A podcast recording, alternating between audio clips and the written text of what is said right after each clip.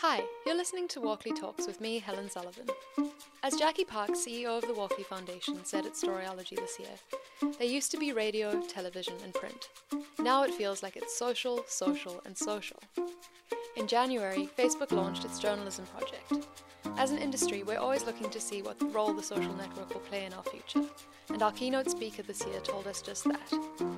Here is Facebook's manager of global journalism partnerships, Áine Kerr, in a discussion moderated by Mark Fennell from SBS Viceland's The Feed.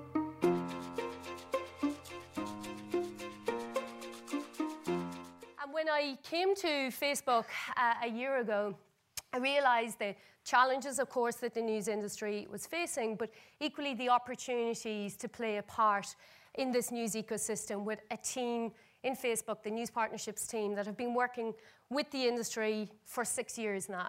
Um, and this particular uh, sentence from Mark Zuckerberg, this is part of his community letter some months ago. This is what I come back to every day. When I get up in the morning and I think about my job, my job every day is to think about how can I help the news industry? How can I help journalists? How can I help journalism thrive on our platform? And this is the quote that I always come back to, which is that ultimately, if Facebook wants to build informed communities, we cannot do that without a strong news industry. And so we have to play our part in the news industry when it comes to helping with discovery tools, when it comes to helping you build engagement and audiences on our platform, but crucially as well, when it comes to actually monetizing that content, getting return for the hard work that you put into your journalism. So this is what motivates, this is what drives our teams day to day, is this uh, quote from Mark Zuckerberg some months ago. And when we talk about newsfeed, and that'll be a, a, phrase that comes up in the coming days as you, you think and talk about a platform like Facebook, um, important to say that every week um, we as a platform are asking our community for feedback. And what our community of 2 billion people tell us week and week out when we do these surveys is that they primarily come to Facebook to engage with their friends and family. You know, primarily that, that is the, the focal point of Facebook. People, of course, come and they engage with businesses and, and influencers, uh, etc. But that is the primary purpose.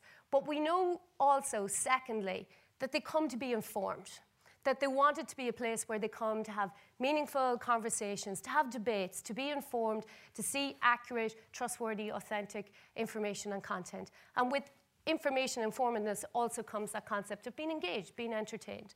So this is all the time what we come back to. These are our newsfeed values. We published these last year for the industry so that we could transparently say these are the values that lie behind newsfeed. News industry has a part to play in terms of what the community are asking for. So, as most of you hopefully have seen, we launched the Facebook Journalism Project in January.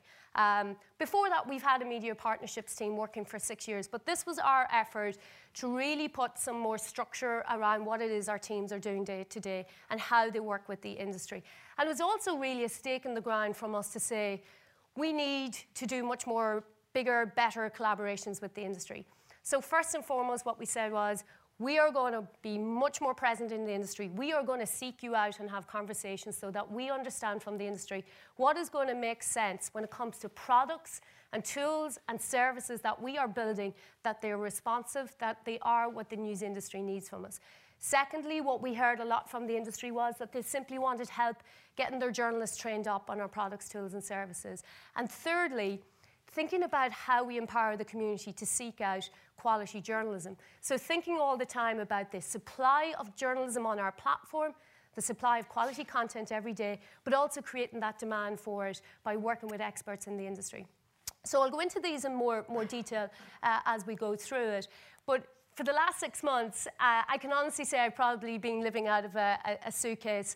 Uh, there are certain people I've seen at conferences, I've seen them more than I've seen my own husband.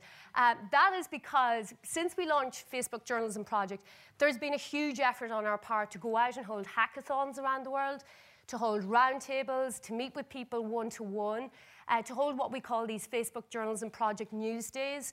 Uh, we've done these all around the world. We've been to something like 70 events. We've met like thousands of publishers and journalists in the last six months alone.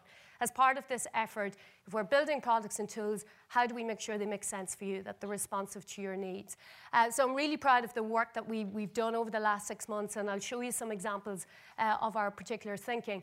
And I'm glad to say as well, our Facebook Journalism Project Newsday, um, where we bring partner engineers and product managers and our partnerships teams and operations teams. We'll be bringing that here to Sydney uh, in the weeks to come. So hopefully we'll have more to announce in terms of the very specific date shortly.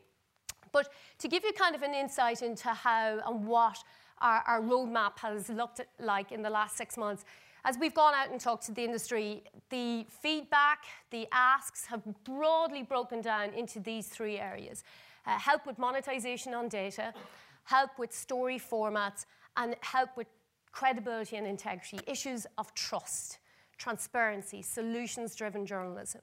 Uh, with story formats, of course, that has been the industry saying to us, how do you help us really deliver video? That's clearly an experience the community is asking for. Help us with other formats and a monetization. I'm happy to say there's been a lot of growth in that, and I'm going to go into some examples now. So in terms of that question of monetization, like of course, with everything that we're doing on Facebook, whether we're helping with discovery on our platform, distribution on our platform, engagement on our platform, we know the biggest ask from the industry is also, of course, monetization, putting a value on the journalism that you produce every day. And it's important to say with the Facebook platform and everything that we do, we aim to respect publishers' wishes. If you are a publisher that has a paywall, we respect that. We drive traffic back to your website and prompt people log in, subscribe. If you have free content, we respect that. If ultimately you want the traffic to go back to your website where you're monetizing it there, we respect that. And we've provided a lot of options for publishers to monetize on our platform, but of course, we want to do more. One of the things that we got asked about in the last uh, six months was publishers coming to us and saying, look, Facebook is great. We love finding new audience there, but we want to build a funnel. We want to bring and build a deeper relationship with them, sometimes off the platform. Can you help us with calls to action and what we call CTAs? And so we did a lot of experimentation around these calls to action through instant articles. And you'll see the first example. BuzzFeed said, look, when people come in and read one of our articles, we want a prompt that tells, asks them, invites them to like our page. You'll see in the case of Mic, what they wanted was, look, we want email sign-ups. The newsletter is the way every day we're driving loyalty with audiences. Can you help us get more email sign-ups? With uh, Huffington Post, theirs was, look, mobile app is key to our strategy. Can you help us get people to download the app? And then in terms of the Washington Post, the ask there was, look, we want to do these 30-day trials. Can you help us build that relationship deeply off platform? And so in each of these cases, that was the publisher taking control of that relationship and taking 100% ownership for it. I'm really pleased to see with these experiments that we've done in the last few months, something like 2 million emails have been handed over by the public, by the community, saying, yes, I respect your journalism. I'm going to answer the prompt, the ask that you have made of me. And it's something like 25,000 emails day in, day out that the community, the public, are deciding uh, to give voluntarily to the publisher to continue a relationship with them. The other thing that we got asked from publishers was look, there are three central platforms that we want to publish to every day. There's Apple News, there's Google, AMP, and then there is instant articles on Facebook. That is a lot of work effort in a newsroom. We're often, you know, competing resources, help us streamline that. And so what we've been doing is giving uh, publishers the ability to simultaneously publish. And that's something that will continue to improve, that ultimately with one press of a button, you can publish to, to three platforms. And as I say, hopefully will save journalists precious time that they can be using in many other ways. The other thing that we got asked about with instant articles, and there's something like 10,000 publishers using instant articles now around the world. Like this is a product that is improving all the time, and it's improving because of the feedback from the industry. Uh, we pay out something like a million US dollars every day the return in terms of the RPMs, your return per thousand views of every page, it has increased by something like 50% in the last few months alone. So the ability for publishers to increasingly monetize through instant articles is increasing. But publishers have said to us, look, help us understand what is the difference sometimes between an instant articles link and just a normal mobile web link. Under, help us understand the two different audiences that you're getting with that, which is building better engagement, which is working better for us. And so we started to roll out this traffic lift tool so that publishers can make an adjudication on when does in instant articles make sense and when does it not? When does it build more engagement? When does it not? I will say that in the general analysis that we've done for instant articles for publishers, the engagement rate is much deeper. The bounce rate is less. Like when people click in, it loads really fast. People stay with it. They're less likely to, to lose patience in terms of it downloading. So, this is a product we're getting feedback on, but is delivering good return for publishers. And these are some of the, the statistics we're looking with with instant articles in terms of the success that I just mentioned. Those increases in terms of the monetization return, the traffic compared to the mobile web, and what we're paying out day to day. Uh, and again, we know we've more to do with this product, and it will continue to improve based on the feedback that we get from journalists and publishers. And of course, video monetization is something that we're working really hard uh, to figure out for the industry because, as most of you know, video is something that is exploding on our platform. Uh, something like 100 million hours of video are being watched day in, day out. It's a really immersive uh, experience that people really enjoy on our platform. And publishers and journalists are just such fantastic storytellers through video. So what we've been doing with video is, is multi-pronged. Uh, first and foremost, all publishers now can do these in-stream ads with video. Uh, there's revenue share, you can monetize it, another way again of, of building out your, your business strategy. But we're also figuring out uh, what does it look like when you have a commercial break in your video or in your live? So let's say you've got a dedicated uh, audience member has come in, they're watching for a minute, they're already committed, and they get a little prompt to say, would you mind watching a commercial for 20, 30 seconds and we'll be right back. And we're, we're experimenting with this commercial break concept in now nine or 10 markets, and the feedback is good. People do see the return between this is good content, I'm enjoying it, of course, I can take 20, 30 seconds out as a reward for this journalism, as a reward for this storytelling. So that's something we're learning from. There's a commitment on our part that as we learn and iterate with this, we'll continue to scale it globally based on the initial pilots and tests. So, subscriptions. Um, this has been a really important theme as we've traveled the world, uh, particularly the last six months, as publishers are diversifying with strategies. And of course, as you all know, I don't need to tell you, everybody's trying to figure out different diverse strategies. Some are going for a video first approach, some are going for a, a, referral traffic approach, but some are trying to figure out still subscriptions or membership, as The Guardian just talked about. And so one of the asks we had was look, great that outside instant articles you respect paywalls and subscriptions, but can you do more within instant articles? And I'm really happy to say that this is something we're currently working on. We will have a pilot later this year that basically when you come through instant articles, uh, whether you're the Australian or the Guardian potentially, and you want to do a prompt to have people join your membership, New York Times, Washington Post, all of these publishers trying to figure out subscription packages, you'll get a little prompt to say, Would you be interested in signing up for a subscription to this publisher? You'll see the second prompt will be, you know, putting in your, your card details.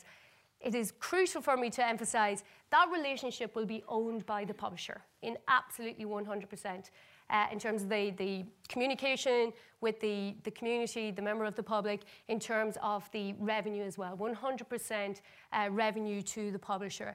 Uh, so that's something I think you can expect to hear an awful lot more about in the six, nine months, 12 months to come. And again, working with the industry to make sure this actually makes sense uh, for them and how they actually want to build their subscriptions business.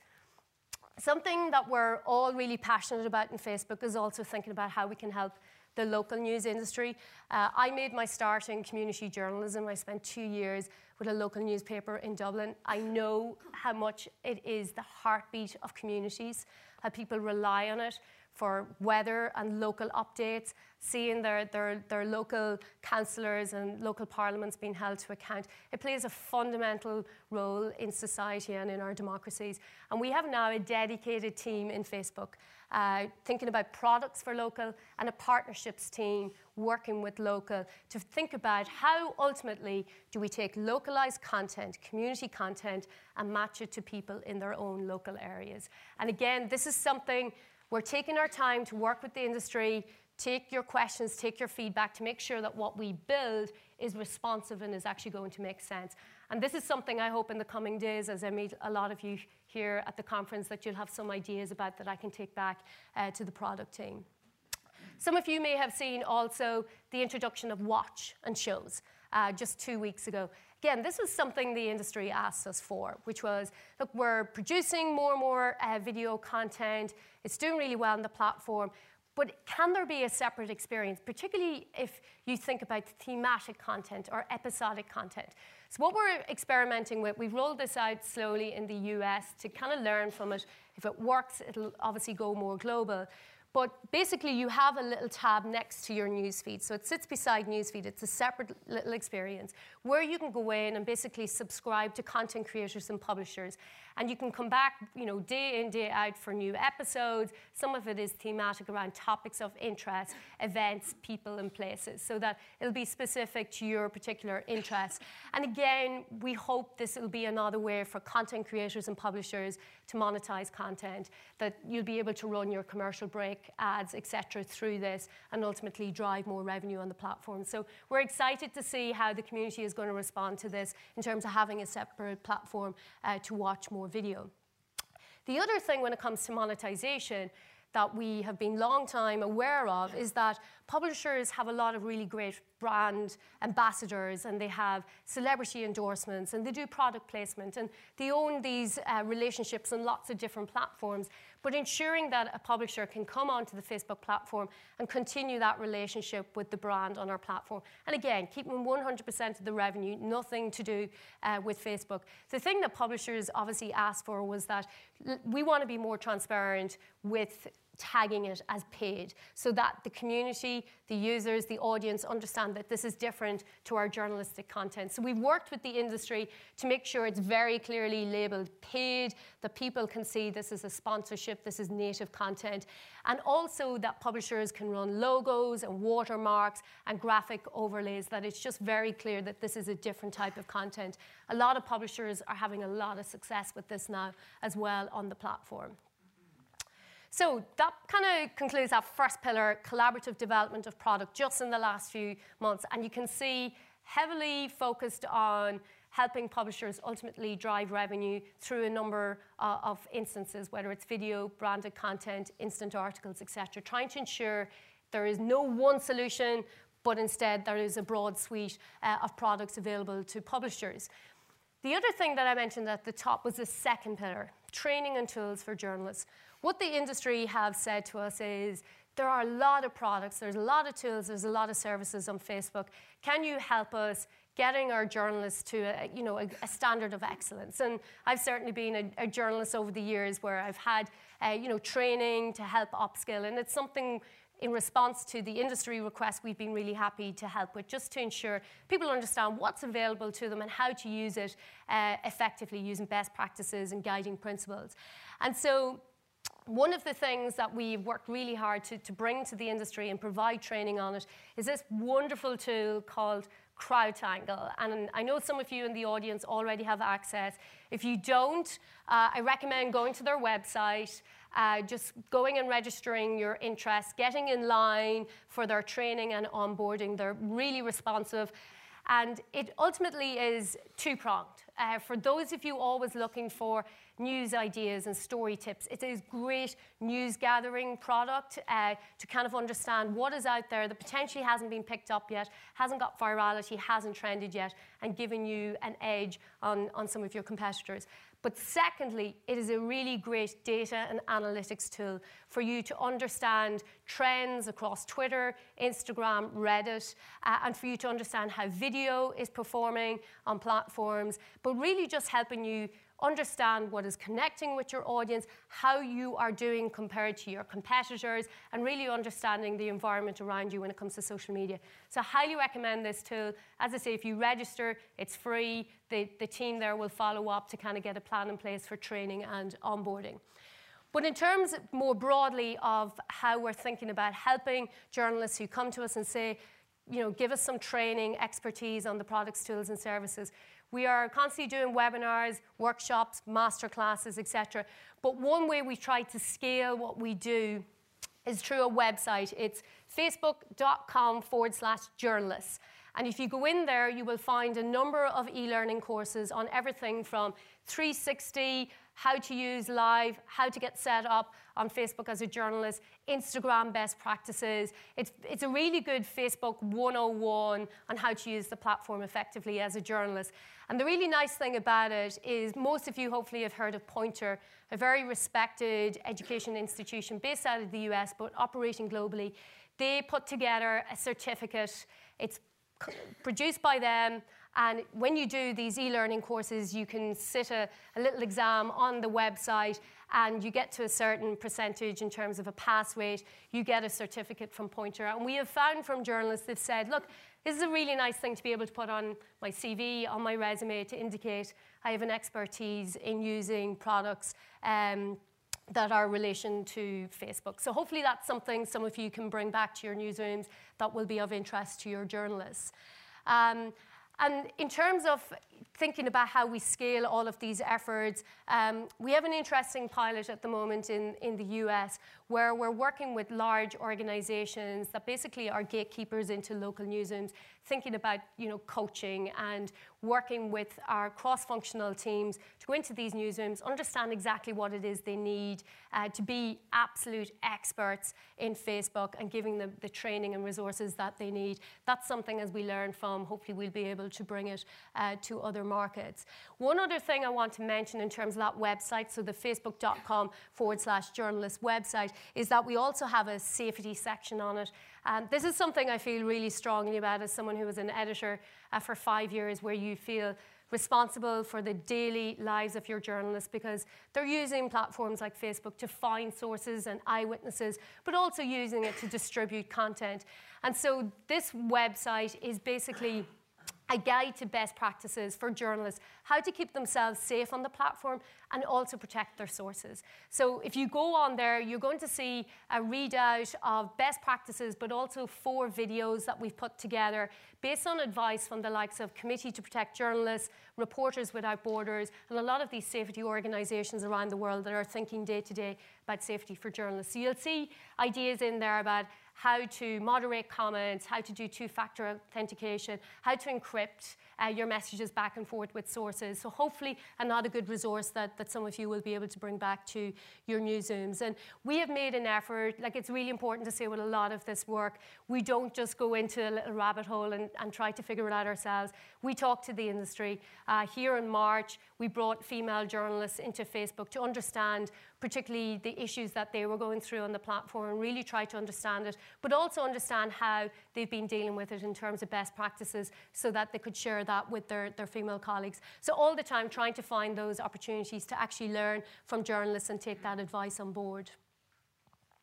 So that brings me to my third pillar, um, which is one as uh, I was actually a, a, teacher before I went into journalism. So I've had an interesting career going from teaching into journalism into Facebook. Leaving teaching is something my mother to this day has not forgiven me for. You know, a nice, permanent, stable job. But this is something that brings together my passion for teaching and education, but also making sure that there is the appetite and demand for journalism. So this is something that is really uh, close to my heart, uh, is thinking about how we empower our communities, uh, how we make the, help them be informed sharers, engage civically, and thinking about uh, the conversations that they have with their friends and family every day. And this is something that Mark Zuckerberg, our CEO, has talked about a lot in recent months, is the responsibility that we have in terms of you know, building informed communities on this massive platform, but also thinking about how do we ultimately amplify the good content and mitigate the bad. And how can we use technology uh, to do that to ensure that what our community are seeing is meaningful and authentic and, and content that they can ultimately uh, discuss uh, with their, their friends and family.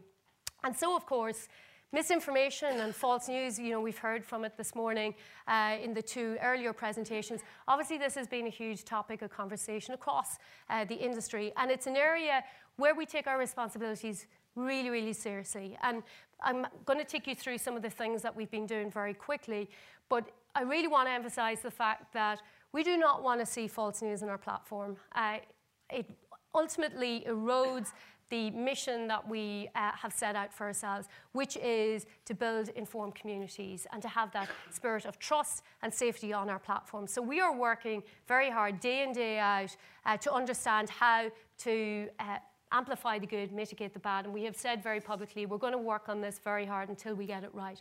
So, just very quickly, in terms of our approach to this, you can see there there's been three uh, big pillars to this disrupt the financial incentives, build products and tools to reduce sharing, and think about education initiatives for our community.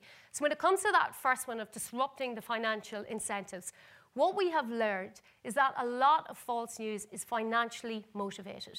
And so, what we have said about doing is using uh, machine learning to detect fake, inauthentic accounts. And we work very hard to identify them as quickly as possible. When new, create, new accounts are being set up, we have dozens and dozens of data points to quickly verify is this an authentic, real, trustworthy person or not.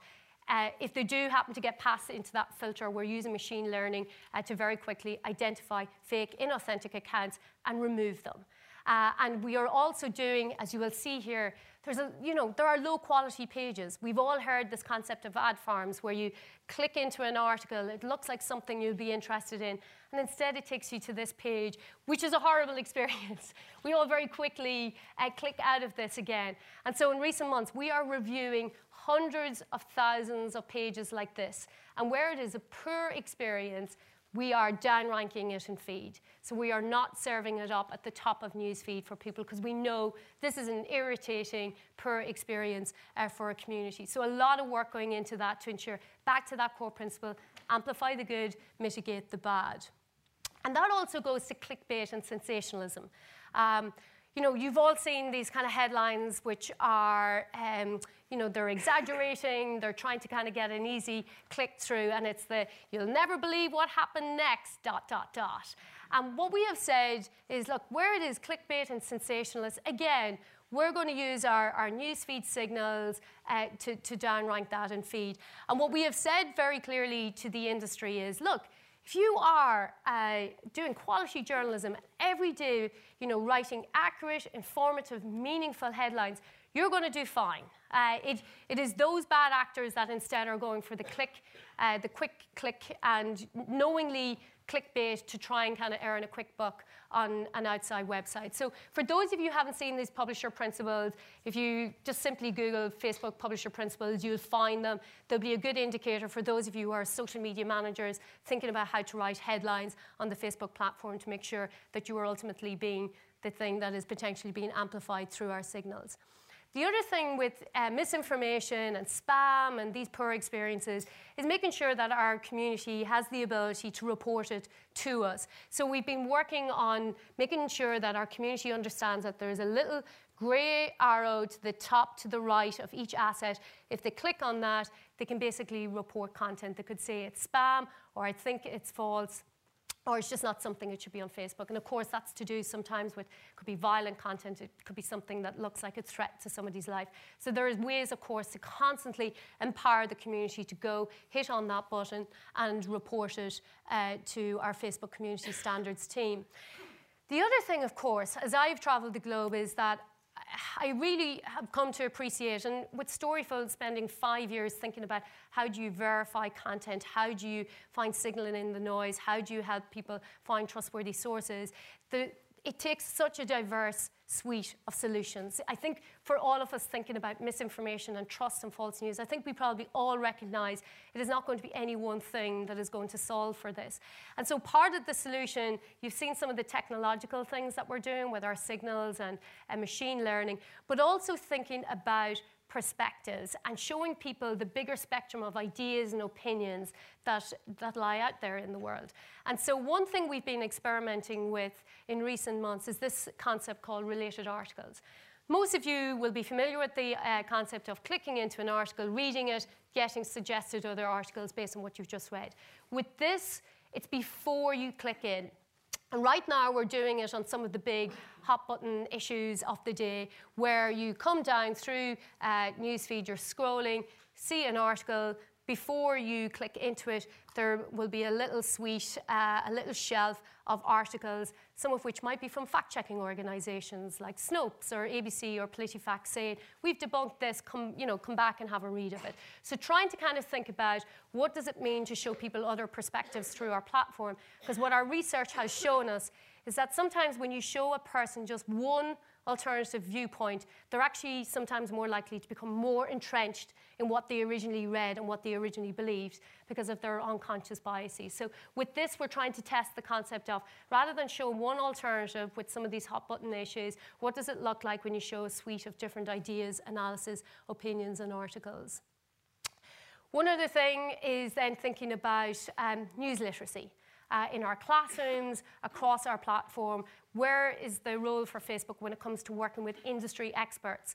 And one thing that we've done in recent months has been what we call PSAs, so public service announcements on our platform. Uh, we run these in something like 40 markets now and worked with the industry, worked with First Draft, worked with News Literacy Project, Stony Brook, and many others across the globe to understand what are the 10 things that a person should be thinking about when they come into our platform every day? What are the questions that they should be asking of videos and sources? How can they interrogate content to know is it something that they can trust? And ultimately, we're giving a lot of thought to how can we help our community be their own arbiters of truth? How can they seek out trustworthy content? How can they know when something is false? It just doesn't feel right. So, thinking about giving them the 10 tips and tricks uh, for identifying false news and misinformation. And as part of that, we have worked really hard, like here some months ago, we had a false news debate in Facebook here in Sydney to understand again from the industry what is it going to take. But crucially, not just for Facebook, because this is not a problem unique to Facebook. This is going to require a collaborative effort on all of our parts from educators, academics, universities, publishers, third party organizations, and platforms like Facebook. This is going to take a massive collaborative exercise on, on all our part. And I will come back to that in one moment. And this is one of the ways that we got asked to play our part. Um, back in March, we did a working group in Phoenix, Arizona, and we brought 90 people from around the world to think and talk about news literacy. And one of the asks coming out from that three day event was we need a movement, we need a coalition to bring everyone together, not have a duplication of work, have a very clear roadmap when it comes to issues of trust, manipulation, and news literacy. And so we helped to found and fund the News Integrity Initiative. Hopefully, some of you have seen it. If you haven't, just go and check out newsintegrity.com. Uh, there's 14 million US dollars there to help with research projects and innovative projects in general that will help with issues of trust, manipulation, news literacy. Uh, for those of you who have ideas, there's a really simple form that you can fill out to start the process of lodging a proposal with them. So, in terms of three quick takeaways, because I know I have talked very fast for the last 25 minutes and I've given you a lot of information, but if I can leave you with three things uh, CrowdTangle, as I mentioned earlier, for helping with your news gathering, your data and analytics, go to their website, start the process there. As I say, it is free to journalists and publishers. Secondly, we have a private group on Facebook, uh, News, Media and Publishing, that is specifically for journalists and editors to hear from us in Facebook every day. And every day we are in there posting from our product teams, partnerships, operations, partner engineering.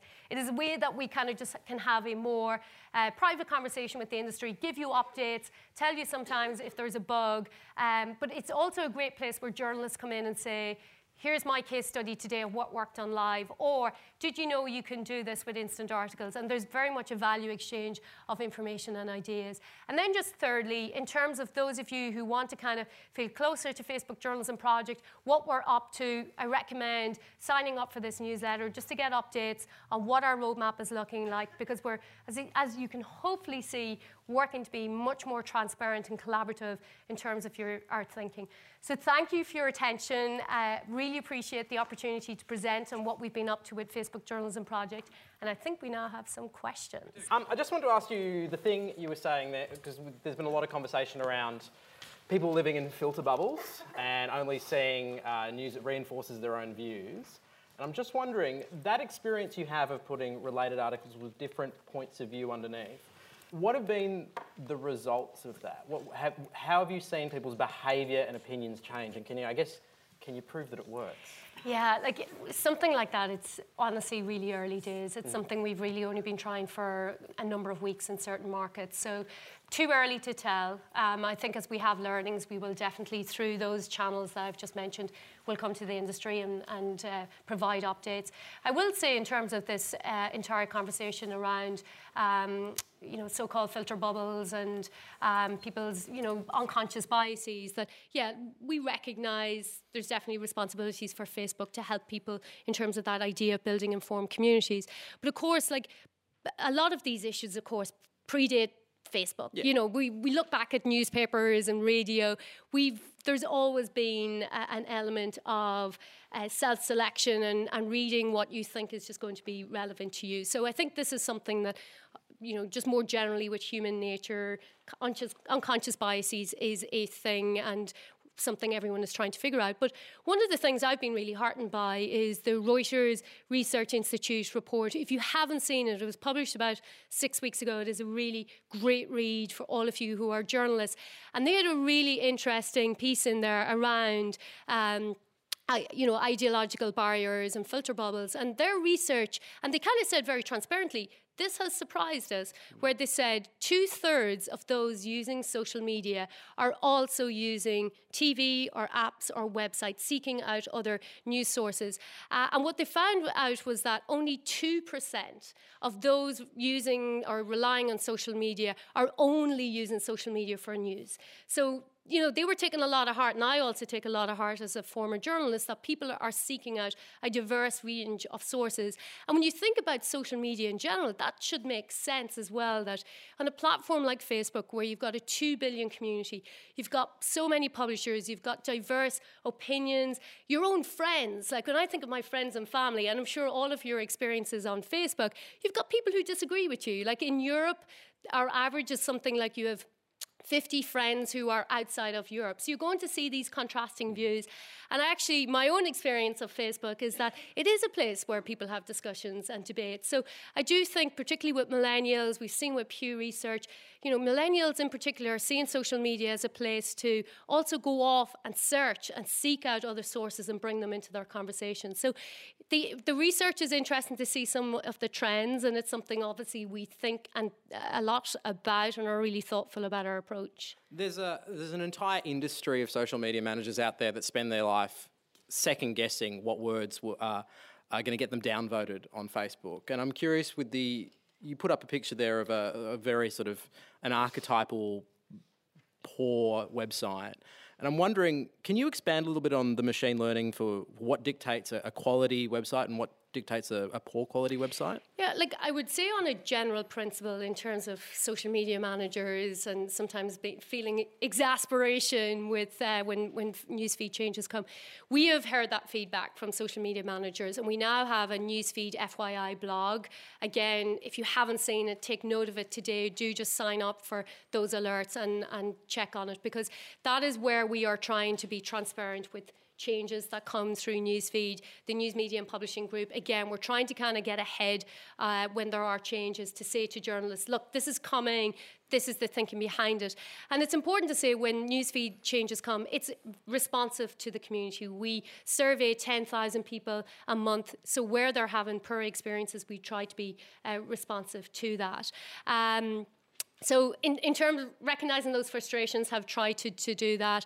And with the publisher principles for those of you in the audience trying to figure out yes what works what doesn't i absolutely guarantee you if you look at those publisher principles and you will see if you write accurate informative meaningful headlines you are fine. Like this is mm very much us saying quality journalism is going to be the thing that are good signals, bad signals are going to be those that are just the obvious clickbait. I wanted to throw back to the thing you were saying earlier about um, the calls to action and sign ups. Mm-hmm. Um, you were saying earlier that if somebody signs up, becomes a member or signs up to a subscription over Facebook, that the publisher owns the relationship. But you you own an acknowledgement of the fact that they signed up over Facebook. Would you then look to uh, improve? Uh, would you look to incentivize publishers to do that process over Facebook by lifting them up the rank?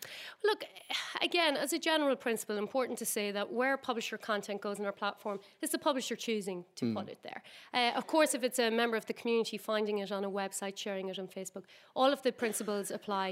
If it's a publisher who wants to drive them back to the website wants to build a relationship that's just a really important principle to us that we respect publishers' asks and wishes when it comes to their own strategy. In terms of those CTAs, that's where publishers have decided to opt into instant articles as something that they, they want to try and innovate with. Um, so again, you know, it's the, the publisher, they have control over what the CTA, what the call to action should be. And as I say, it is 100% ownership uh, to the publisher, nothing to do with Facebook. That is genuinely us being responsive to the industry saying, we want to use your platform in multiple ways. And in some scenarios, we want to build the audience off your platform. We respect that because I come back to the principle here. We want to help the industry thrive on, and if that means off our platform that you want to use the audience in different ways, we want to be responsive to that. In the time that you've been with Facebook, what has surprised you most? Um, I'd always heard about its culture of collaboration, but it is honestly incredible how a large organization works together. So we have what we call these cross functional teams. And so with every project, with every pilot, with every new learning, you are generally in a room sitting with somebody from partner engineering, product, um, operations, partner services. And so the collaborative way of working is incredible. And I think they're so good at doing that that it is now genuinely transferring externally when it comes to how we're trying to work with the industry. So, for those of you hopefully will be able to come to see us at our Facebook Journalism Project Day in here in Sydney, you will see that in action mm. because you will see up on stage partner engineers and product managers and partner services and operations people saying, look, this is what's on our roadmap. What do you think makes sense? What's in? What, what's awful? What's never going to work? You know, tell us. And so it's just that spirit of learning, listening, iterating, improving, going back, and just constantly working together to make something better. It's been really interesting in the last two years to see how the rise of Facebook video has almost created whole new genres of video. It's you know it's the square video, it's subtitled, it's a whole bunch of things that have changed the visual language of how we communicate. Mm. And I'm curious, how do you think Watch it's really embryonic at this stage. Mm. But how do you think Watch is going to evolve the way we watch video on, on mobile through Facebook? Do you think? Yeah, I, I think too early to say, and um, it's it's a, a, product I haven't been very close to, and I'm excited to kind of watch it, uh, like a lot of you. So, like the initial experimentation that I've seen, it's just again it's really responsive for you as the user to say these are the things i'm interested in subscribe you kind of have a watch list um, you basically can look at it through themes and topics. Uh, and so it's thematic, but it's also episodic. So I think there again, it's about uh, looking at user behavior, seeing how you can build loyalty. And I think that's the, the key thing here is that publishers and content creators have said, look, great experience, but we now want to build these deeper relationships where people come back again and again. I think that's going to be an interesting thing to watch with this experience to see can content creators and publishers build deeper, loyal audiences. This is going to be a really dumb question, so bear with me. Why is news and journalism actually important to Facebook? Like, what, what is its what does it actually deliver to Facebook as an organisation? Yeah, like I go back to to that earlier quote from Mark Zuckerberg, which is we have talked for years about this idea of building, you know, an open, connected world. But with that community letter, what was a little bit different in there was that he also talked about Facebook's responsibility in terms of building communities and informed communities. Like that's something that he, as the CEO, has thought a lot about in the last six months. And some of you will also have seen his post on Friday where he posted about the responsibilities that Facebook is thinking about with the news industry because you cannot build informed communities without a strong news industry. And why do you need a strong news industry? Because a strong news industry is the industry that is building authentic, trustworthy, informative content. And so within that, then you have to think about how do you support local journalism in communities? How do you help publishers build um, mobile storytelling? How do you help them monetize? Because it ultimately comes back to that mission mm. of informed communities, and one cannot go without the other. You've been listening to the Walkley Talks podcast. If you've liked this podcast, there are a couple of things you can do to support it. Sign up to our newsletter at walkleys.com forward slash subscribe to keep up to date with new episodes and other Walkley news. Rate us on iTunes. Or tell your friends, family, and colleagues about Walkley Talks. This podcast was produced with help from freelance journalist and fabulous intern Courtney Hunter and former Walkley's superstar Kate Golden in Sydney, Australia. Thanks for listening.